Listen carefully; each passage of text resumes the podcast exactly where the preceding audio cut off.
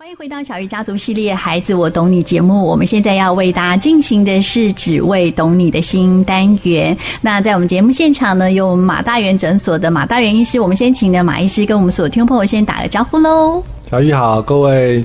小鱼家族的粉丝朋友们，大家好。好，那当然呢，还有我们孩子我懂你节目的这个呢爱心志工团的团长呢，鸟妈妈也在我们的现场。鸟妈也跟我们所有的听众朋友打个招呼喽。好，各位听众朋友，大家好。嗯，而且呢，我们呢今天是我们十月呢调整了新形态的第一集。哎，鸟妈妈呢先为我们来介绍一下呢，我们会怎么调整呢？哦，我们这个调整除了有我们马大元医师的专业分享外，还有现场扣印哦，嗯，所以呢，哈，听众朋友呢，今天除了可以呢分享我们的主题之外呢，哈，在我们马医师的专业的这个解说跟分享之后呢，我们也会开放我们的现场扣印现场扣印的电话是零九九一一一一九六七。那听众朋友呢，也可以呢在脸书搜寻小玉家族的粉丝页。那在我们呢，呃，马医师的这个专业分享的同时，如果你有任何的问题的话，也可以在我们小玉家族的粉丝页留言哦。那今天的第一集呢，马医师要和我们来谈谈，就是青少年的这个压力，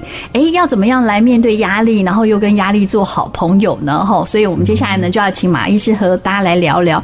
马医师呢，是不是可以先和我们大家来谈谈哦？哎，现在不管是我们国中、高中，甚至是大学的这些孩子，他们会面临的压力的来源有哪一些呢？那我也听说，就是男生跟女生的压力其实是不太一样的，哈。对啊。因为男生跟女生到了青春期之后，不管是大脑的发育、身体的发育，还有心智的发育，都会不一样。好像女生特别会在意人际关系，比如说闺蜜哈，在脸书上打一句话说：“自以为是的人最那个了。”点点点啊，哇，其他的 朋友们就会心里就嘀咕：会不会在说我啊？晚上就睡不着觉了。嗯，有我们听众朋友现在自己应该有在点头。哦 对，那如果是男生的话，这个年纪可能会面临到一个问题，就是这个三 C 成瘾。哦，三 C 成瘾，然后就可能会比较晚睡觉，嗯，白天没精神啊，课业受影响。嗯，好，所以这是男生跟女生不同的这个压力来源哦。一般其实现在不管是国中、高中或是大学的学生，其实常常会听到他们说，呃，其实妈妈、爸爸你们都不懂我，这个压力真的很大。那他到底会有哪一些压力呢？也请马医师呢详细的和大家分享一下。对啊，我大概把它分成四大领域哈，包括家庭、课业、人际，还有自我。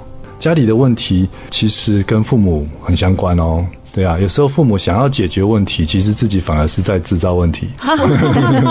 对，好，我们的听众朋友可以想一想，我们家里的爸爸妈妈有没有这样子？那爸爸妈妈也可以想一想，我自己有没有有没有制造问题？对，因为真的我在做青少年的心理治疗的时候，好多青少年他最大的压力来源就是爸爸妈妈。对对对，因为其实这也是代表孩子，我们的孩子在意我们呐、啊，对不对？嗯、在意我们才会，比如说爸爸妈妈的要求比较高啊。或者爸爸妈妈比较会叨念啊，有时候会兄弟姐妹之间在意不公平啊，嗯，或者比较这些的。是，那还有的孩子很乖哦，他是担心家里的状况，比如说家人生病，嗯嗯，好，或者家里有经济的困难，这些都属于是家庭的一个压力来源。那第二个就是课业方面，不管是用功的孩子，或者是不太用功的孩子，都会有课业的压力。而用功的孩子可能就会患得患失。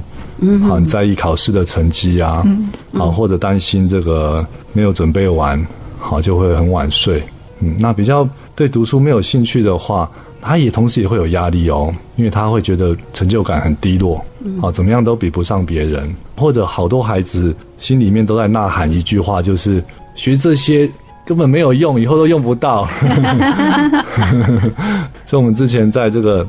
读书考试技巧的那一系列节目中有分享过，嗯，对，其实不管用得到用不到，他对大脑都是不错的锻炼，对。但是很多孩子就会觉得这个跟我的兴趣啊志向不合，好，然后读起来就会觉得特别有压力。那确实有的学校也是呃功课比较多啦，或者考试比较多，放学后的这个安亲班啊补习班也有他本身的作业。嗯，好，这些都是课业方面的压力来源。好，那再来就是人际喽。人际有一般的这个相处哈，比如说朋友、同才之间的相处的压力，好，也有跟这个师长相处的压力，还有一个就是青少年这个年纪开始会谈恋爱了，嗯，交朋友喽。对，所以很多时候的孩子真的好敏感哦。比如说喜欢的对象，只是看了他一眼，又看别的地方，他就不开心了，觉得好像是他是不是讨厌我？嗯嗯，好，就在脑海中一直想，一直想，好，然后整个心情都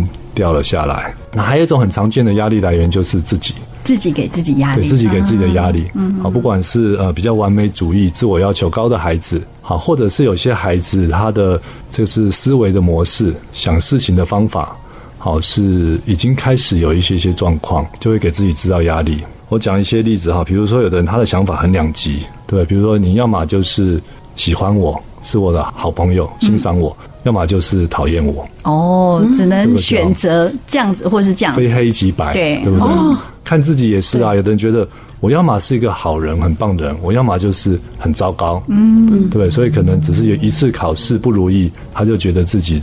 真的已经全盘失败了。嗯嗯，其实真的问题反而是出在他的思维模式而已。所以，其实刚刚马医师特别提到，就是说，哎，青少年的压力来源从家庭、课业、人际跟自己，其实这样算一算，其实真的有很多的压力的来源。对 对。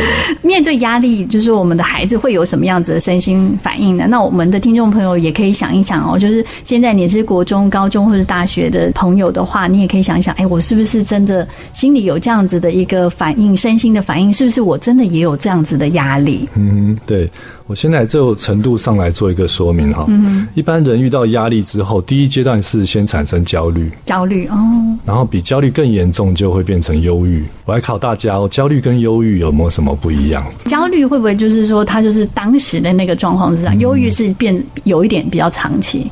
对，这个也是哦。嗯，通常焦虑的人他还想要掌握状况。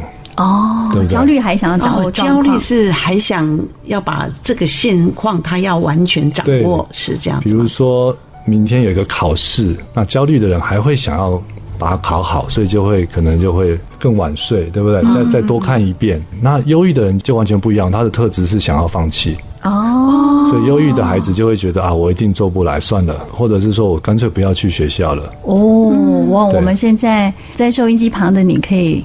判断一下，你是不是遇到事情的时候也有这样子焦虑或是忧郁的状况？所以焦虑跟忧郁不一样，焦虑的人还想要抓住事情，嗯、啊，忧郁的人就想要放弃的。嗯，那放弃课业，好，放弃朋友，放弃家人，嗯、最严重的就是放弃生命。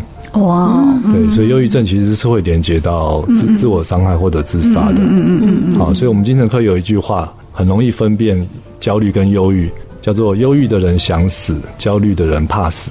哦，对，了解，大概是这样子的概念。嗯，但是忧郁跟焦虑都还不是最严重的哦。嗯嗯嗯嗯。那压力如果更大的话，很多人会进入第三阶段。嗯嗯嗯。叫做偏执。偏偏执。嗯，很特别哈，就是他会突然有一个感觉是：哦，我终于想通了，我会这么不舒服，不是因为我的问题，嗯，是你们的问题。哦，就开始向外指责了。嗯，嗯，觉得这个世界很不友善。嗯，觉得都是你们害我这么不舒服的。嗯嗯嗯，那这个状况很有可能就已经会失去理智了。嗯，所以就为什么说他会比原来的这个焦虑跟忧郁还要更严重啊？哇，所以他会有焦虑，然后忧郁，然后再更严重，可能会到偏偏执，会有程度上的不同。嗯，另外一种分法是从这个身心来分。好，那我们知道的，在焦虑下，身体会出现很多变化，就是大家所熟悉的叫做自律神经失调。你把一个人从头开始一路往下想，嗯。嗯，这些症状其实都是自律神经失调，比如说视力模糊，嗯嗯嗯，对不对？呼吸不顺，嗯嗯嗯，胸闷、心悸，嗯，对不对？然后冒冷汗，嗯，手脚发抖，是，肠胃不舒服，甚至肠燥症。哦，甚至会频尿，嗯，嗯。对，有的人会甚至出现肩颈酸痛啊，对不对？嗯，在压力状态下，我们的身体会有好多好多的不舒服，嗯，还有一个就是到了晚上会不好睡，哦，哎，这个是身体的变化。那心理的变化就是包括情绪，还有我们的想法都会不一样，比如会出现前面讲的焦虑、忧郁，好，然后负向思考，好，觉得这个世界不友善，嗯，觉得自己很糟糕，很没用。嗯，觉得自己没有未来，好，或者觉得这个没有人可以帮到我，在身心的作用下，就会再衍生出来叫做行为的变化。好，比如说有一种叫做回避行为。好，比如说他是上台演讲会很紧张，他就会用各种方法不要上台。哦，好像在做专题的时候，他永远就是做 PPT 或者收集资料的那一位。是，好，这个叫做回避。还有就是更严重的话，就是像自我伤害。嗯嗯嗯，对不对？也是一种行为问题。那还有的孩子会变得反而是就是向外去投射，比如说他会开始违反校规啊，嗯嗯，破坏公务啊，嗯、或者打架闹事啊这些的，嗯、这也属于行为问题。那还有一种大家容易忽略的，叫做涉险行为。涉险行为，嗯，比如说喜欢飙车，对，开快车，对不对？嗯，好，或者是这个出入一些不正当的场所，就是用让自己进入一个很危险的这个情境之中来来宣泄这个压力。哇，好，包括猛抽烟、猛喝酒，嗯，这些甚至吸毒都算哦。嗯，马医师他们会去上网，是不是也是？对。这个哦，这个叫做成瘾行为的。嗯，好，我过去大家烦恼的都是这个毒瘾嘛，对，对不对？那现在现在更泛滥的是山西的成瘾，对对，沉迷这个网络啊或者游戏。甚至就自我封闭，然后再也不出房间了。嗯、这些可能都是。那接下来我们要再继续请我们的马大元医师和大家来聊一下，就是如果我真的面临到这样子一个压力的身心反应的时候，那我也检视说我就是有这样子的情形，那我到底要怎么来调试呢？哇，这个听众朋友就要好好的仔细听喽。所以其实人哈，我们不只是青少年了哈，成年人也是，你一定会遇到压力，对不对？我们人生中每个阶段都有每个阶段的压力。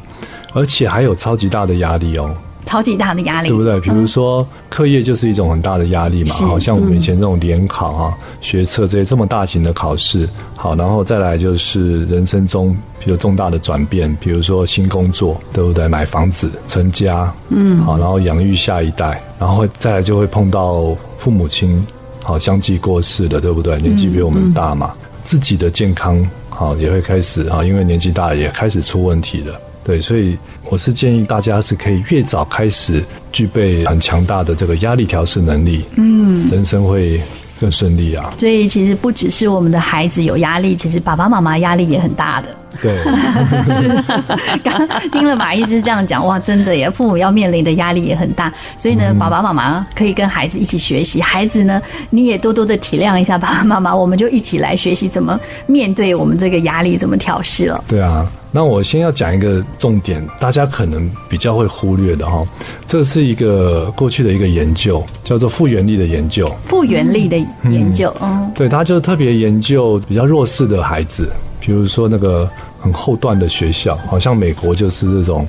在贫民区的学校，那里面可能都是单亲啊，或者家里面有状况，嗯，好，父母亲犯罪啊，甚至有精神疾病的这样子家庭的孩子。然后，但是他们发现这样子的孩子，他的出发点这么糟糕，但是也有非常成功、非常有有成就或者很正向、积极、快乐的孩子。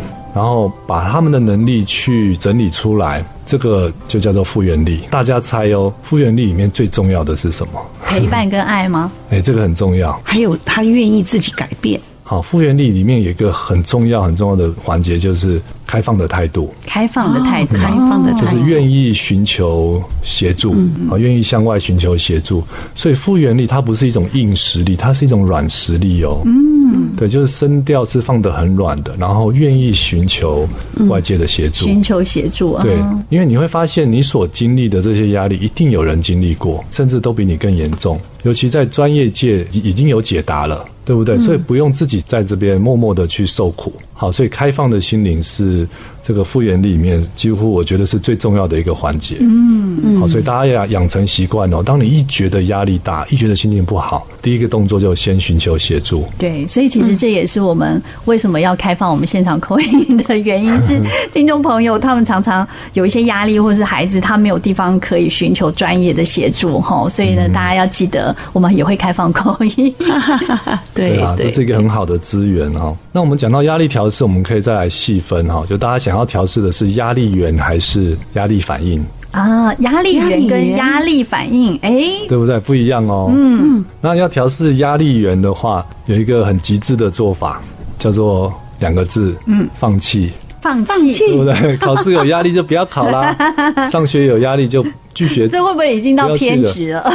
有哦，有可能，对不对？小玉姐讲的，对，所以很多孩子确实会采用这个方式，嗯，就放弃了。但是大家也可想而知，如果常常放弃的话，反而会让你成为压力最大的人，哦，对不对？因为你的人生就没有成就感了，嗯嗯嗯，而且你的这个生活圈会越来越小，嗯哼，就等于说你是活在一个会让你窒息的一个小框框里面。长期下来反而没有好处哦。嗯，对，所以调试压力，我是建议哈，有几种方法，不一定要放弃，也可以转换。嗯，对，就像大人工作遇到很大的压力的话，他是可以换工作的耶。嗯，对不对？所以我一直相信人与人之间，还有人与环境之间是有缘分的。嗯，对，这个不需要勉强。如果孩子遇到很大的压力哈，我是建议父母也是要帮助孩子这一块，就帮助他转换环境。嗯，对，当然这是要以孩子的这个意见为依归啦。嗯，对不对？不要说哎，孩子在学校有很多好朋友，我不想转学，但是父母 很坚持，反 而又是一种伤害了。嗯嗯嗯。要调试压力源，我还建议一种方法，这个是企业界常用的，就是叫做 SOP，我们心理学就叫做组织化，就让我们的生活井然有序。你会发现井然有序之后，你就不会很伤脑筋了。好，我举一个例子，比如说常常忘记完成工作的孩子，他回到家可以养成一个习惯，好，把他的功课放在桌子上。好，比如说有三件功课，把它都放在桌上。你要去玩别的都没关系，你只要远远看到你的桌子上还有三本作业，就代表还没有完成。那完成之后就把它放回书包里，那你还可以再去玩。这好方法哦，这个方法。然后最后发现你把书桌清空了之后，就代表你今天的使命都达成了。嗯。啊，最后再一个动作，把你的书包跟明天要带的东西挂到门把上。好，或者是爸爸送你上学，你就把它丢到爸爸的车上。嗯，这样子是不是万无一失？是，对。好，这样子反而可以让大脑很轻松。哇，真的耶！对，其实大人也可以这样做。对，对啊，其实大人也可以，因为我就遇到过失眠的大人哈，仅仅是因为小事哦，就是比如说要周末要去大卖场买五件东西，他觉得他脑袋记得住哦，嗯嗯，他就没有写下来。然后我们大脑都有个自动化机制，就是他害怕忘记，他就会反复提醒，脑袋就一直转，停不下来。SOP 很重要，对，井然有序很重要，然后可以有方法一件一件完成，把它清空，大脑就会清空。嗯、所以我也推荐大家使用清单，嗯，清单，你把你要做的事情一件件列出来，嗯、把做完就划掉，做完就划掉，嗯嗯嗯，然后每天都要有一种让大脑可以下班的感觉。啊。嗯这个我确实是这样做，就是因为我现在是有一点是自己的工作室，所以有很多的工作，那我会一项一项把它做完，然后做完之后呢，盖上我的笔记本的时候，哇，那个时候那个完全放松的感觉，对，我可以体会得出来，舒畅 哈，对对对对，对啊，因为很多人其实如果大脑是我们的员工哈，很多人是惯老板的哦，因为他都没有很明确，每天没有很明确的让他的大脑下班，嗯。嗯，哇，听众朋友，赶快想一想自己是不是这样子，我们就可以用这样子的方法，然后来调试我们的压力源。对，那压力源讲完了，接下来就讨论压力反应。嗯，也就是我们这个身心因应压力所产生的变化。好，所以有时候要调试的不是外界的压力源，而是我们自己对于压力的反应。如果分成身心的话，哈，我觉得现在很好玩哦。现在的主流就是两个正字，两个正字，两个正。针对心理的话，现在很流行的叫做正向心理学，嗯嗯，对不对？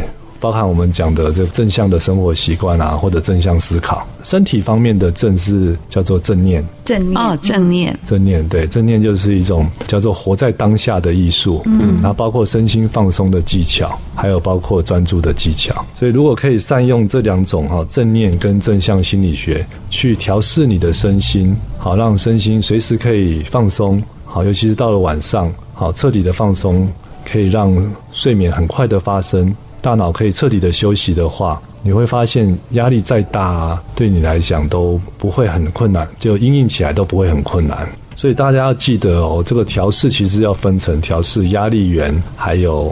压力反应比较根本的，其实大家都可以猜得到，是锻炼自己调试压力反应的能力，对不对？因为当你对于这个身心有一定的掌握度的话，对不对？比如考试你不会紧张，好，明天有很重大的任务，你可以一倒头就睡，睡得饱饱的，然后精力很充沛，好，然后同时又有很健康的生活习惯，比如说包括运动啊，包括放松技巧啊，嗯，包括健康的饮食，好，包括充足的这个人际互动的话，那压力调试的能力就会越来越强大。而且我觉得有一个很值得大家去慢慢去建立哈，就小朋友很喜欢打电动嘛，这个就很像打电动哦，就是当你压力调试的技巧越来越强的时候。你会发现，你可以因应的事情的范围变大了，哦，对不对？嗯，心理学叫做舒适圈，就是你舒适圈的这个范围会扩大。当这个舒适圈的范围越来越扩大，你想哦，我们的舒适圈跟这个企业家的舒适圈，跟很多做大事业或者对于这个社会很有贡献人的舒适圈是不一样的。当你逐步扩大你的舒适圈的时候，这个就是非常非常有成就感的一件事情。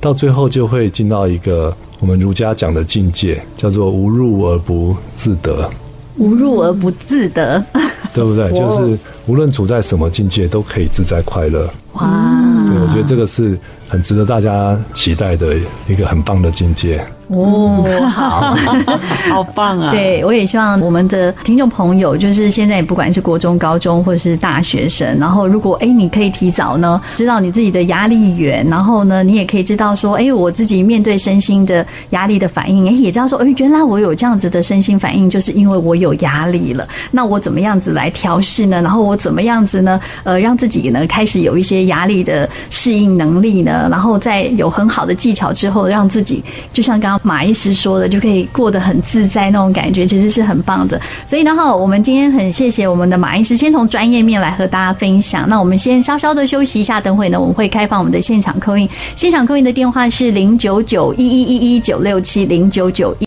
那我们这位呢，很可爱的妈妈哦，她说她是国一生和小五生的头痛的妈妈。她说呢，嗯，小玉姐、鸟妈、马医师，你们好，我想请问，呃，很爱宅在呢，家里不爱出门的孩子，那每一次都会出门，都会呃嚷嚷着，就是我何时才能够回家？她说像是呢，他们出去玩的时候也会玩得很开心啊，只是拍照的时候脸都会很臭。那这个年纪的都这样吗？嗯，我刚刚问了一下我们博瑞，博瑞说，嗯，他在以前国中的时候也有这样子的情形，然后呢，他说，嗯，想说在呃假日的时候，尽量可以带他们到户外去走一走，踏青，避免他们一直想玩这个三 C。那平常的时候呢，他们在玩电脑的时候呢，都有控制时间啦。那但是呢，嗯，我都有跟他们讲说，功课完成之后呢，才可以有一个小时可以玩。那不知道还有什么样子的方式呢，可以鼓励这两个姐弟，一个是国一生，一个是小五生。哇，其实我们可以感受到这个妈妈其实她很用心哎，吼，她就是。会用很多的方法去引导他的孩子，那我们就请我们的马医师和大家来分享一下。哎，还有什么样子的方式呢？可以让这个妈妈呢，在鼓励呢这个姐弟的过程当中呢，她也可以呢非常的轻松又舒服。好，马医师和大家来聊一下。对啊，呃呃，头痛的妈妈哈，呃，确实小朋友到了青春青春期的时候，呃，会有很多很不一样的表现呐、好，那。呃，其我们要练习看，呃，不要看表象，不要看表象，嗯，就是练习看到孩子这个症，呃，我们应该不是叫症状了哈，就是问题背后的需求，嗯，对，这个这个是很重要，而且有也有一些难度哦，嗯，那马医师，例如就是说他们呃玩的很开心，不爱拍照，脸臭呢？这么怎么看表象？如果是我，不会很认真的看待这个事情，因为为什么呢？因为这个年纪多多少少会有些叛逆嘛。嗯，那叛逆其实是未来是为未来的独立去铺路哦，对不对？这个年纪如果不叛逆的孩子，哇，那很伤脑筋哦。以后可能会 会真的就是会。所以你看，我们博瑞现在多好，都可以独独当一面，独立作业这样。嗯，对啊，好，然后。而且有时候，不管是说比较负面的话，或者摆臭脸呐，其实我觉得内心不见得是，对吧？有什么深仇大恨，不见得。嗯，对。那妈妈也，爸爸妈妈也不要不要太多心呐。嗯，嗯，好，这是这是第一个观点，就我们自己先把心情放轻松。嗯，因为我常常讲说，爸爸妈妈很辛苦，辛苦不是在于怎么改变孩子哦，而是怎么改变自己。嗯，就是孩子用一些不好的态度对你，你都还可以保持平静、保持轻松的话，这个不不容易做到哦。嗯嗯嗯，所以我举例子，像我一个第二个儿子也是，也是有一次也是一直冲过来打我，哎，用脚踹我。嗯，对啊，那如果一起冲突的话，整个焦点就模糊了，对不对？如果我说，哎，你怎么可以做这个事情？过去罚站。嗯，那他就会体验到两件事情，第一个就是我很糟糕，第二个就是爸爸讨厌我。哦，对不对？如果孩孩子的学习是这个，然后我就先观察，因为我也摸不着摸不着头绪，到底发生什么？那会痛吗？嗯、呃，还还好，他还小，在一二年级而已，对。嗯。然后等到他平静之后啊，你看，就大人展现出你的风度，其实孩子有时候也会自己知道理亏的。后来他就借故就腻到我旁边了。然后我就说：“哎、欸，刚刚发生什么事情？”他就说：“你上次答应我要帮我买什么，今天我看你下班都没有带到。”我想说：“哇，你这记忆力还真好。”对，所以原来是有前因后果。好，那我就跟他道个歉，然后就说：“哎、欸，那你觉得呢？你觉得这个可以怎么处理？”然后他就，然后我们就最后就协商出来哈，可能就是等一下出门的时候顺便去。去买一下，嗯，好，这问题就解决了，嗯。那我完全不想评论他打我这件事情，是。因为一评论就模糊焦点了，而且我压根不相信说他是带着恶意想要想要想要攻击我或打我嘛，没有啊，因为他等一下又是笑笑的坐过来了，嗯，好，所以呃，就是处理问题前先先把关关系搞好了。嗯，啊，这个是有一定有一定的这个先后顺序在里面。嗯嗯，那马医师会还给他一两个好的建议，就是他怎么鼓励这这？鼓励啊，对，我跟你讲，无从鼓励，嗯，你只能鼓励自己，你知道吗？就你。自己先玩的很开心，嗯，就是像我，我如果要出去玩，我都会问，因为我孩子比较多嘛，我就会说想要去的局跟我去，嗯，跟我一起去，是，好，比如我们要去社区里面喂鱼，我就说想去的就跟我去，嗯，跟你讲到最后都是全部都会去，嗯，因为我把这个活动弄得很有趣嘛，嗯，很好玩，对不对？那一个去了，两个去了，其他就会觉得我会不会错过什么，哦，他们就会就会想去的，嗯，所以说为什么当父母辛苦，就是因为你要把自己变得。很强大，嗯，对不对？而且我我没有在，我没有在看你脸色，就你摆臭脸我也看不到啊，因为我在忙着做别的事情，规划别的事情，规划让这个活动更有意思、更好玩。而且我示范给你看，我示范给你看，玩的很开心，然后生活很充实。嗯，只要孩子对你保持敬佩的话，他的心永远都是向着你的。嗯嗯嗯，好，所以我们这位很漂亮，因为我看到她的照片，很漂亮又头痛的妈妈，辛苦的妈妈。其实我真的，我真的也也也真的，我自己也是这样子实践，因为我我嗯也陪伴过很多，就是可能家庭遇到一些困难的一些妈妈，然后其实真的有句话就是有快乐的妈妈就有快乐的孩子，就像马医师刚刚就说，我们自己玩的很快乐，想办法把自己玩的很快乐，其实孩子其实自己也会。呃，感受到你的快乐，他就也会加入这样子。嗯，嗯对，好。那因为我们每次哈都会在拍照的时候，都希望留下美美的照片。嗯、那我们有时候会觉得，呃，如果不美的照片，那我们也从不同的角度，不定他孩子长大之后，你看我们以前可能拍这样的，那也是一种记录。嗯，那我觉得对我们都可能是一个，呃，拍照一定要拍美吗？那给我们自己做父母的一个醒思。因为我们每个人都喜欢拍美美，嗯、你要照拍、啊、要耶要笑啊，对不对？每个母母亲都会有这样的想法。嗯，其实他本来也没有脸臭，就说：“哎、欸，你为什么脸这么臭？”他就更臭了。他可能在摆酷了，对对，在 摆酷。嗯，嗯好，那呃，希望呢，我们今天的分享呢，后，有回答到我们这位很可爱的国医生跟小武生的这个头痛的妈妈，然后，谢谢你喽。那还有什么问题的话，也一样可以这样子留言。那我们也会在下个礼拜呢，也同样会邀请到我们的马医师。那我们也在开放一通我们的现场扣音哦，现场扣音的电话是零九九一一一一九六七零九九一一一。一，你好，怎么称呼？真君呐啊，真君，Hello，真君。姐，你好，你好，我用我女儿的电话打的。哦，真的，其实要很谢谢真君哎，你知道我们我们两个人的认识也是真君帮我们两个书交换，然后呢，其实真君也很棒哦，就是从马大元医师的这个呃单元开始，真君都有很认真的听哎，真君来和大家分享一下。好，小玉还有马医师还有马鸟妈，还有博瑞嘛。哎呦，好棒啊！知道。对，你们好。好。我我今天一看，因为我我看到 FB，我就很想要听今天今天的主题。然后马医师也是第一次做直播，所以我很期待。我八点就准时在听的。那我是想说，因为这个主题就是压力嘛，那相对刚才提到，我们每一个人都有每个阶段有压力。那正好我今年我三个小朋友今年都是毕业了。我儿子啊，他是读读大一到高雄去上课。哦。然后我两个女儿，哈，一个一 他一个住校。那所以三个现在只有一个会在我身边，每天陪着我。嗯。所以有时候在在他们联考的时候，我压力也很大。然后他们考上，我也有压力，因为我会担心孩子在外地呀、啊。嗯。我看不到。所以你你想要分享你的压力，马医师。对，分享问啊，我现在想要请问马医师，就是说像我孩子啊，有住校的，就会跟我讲说他不想住不想住校。嗯。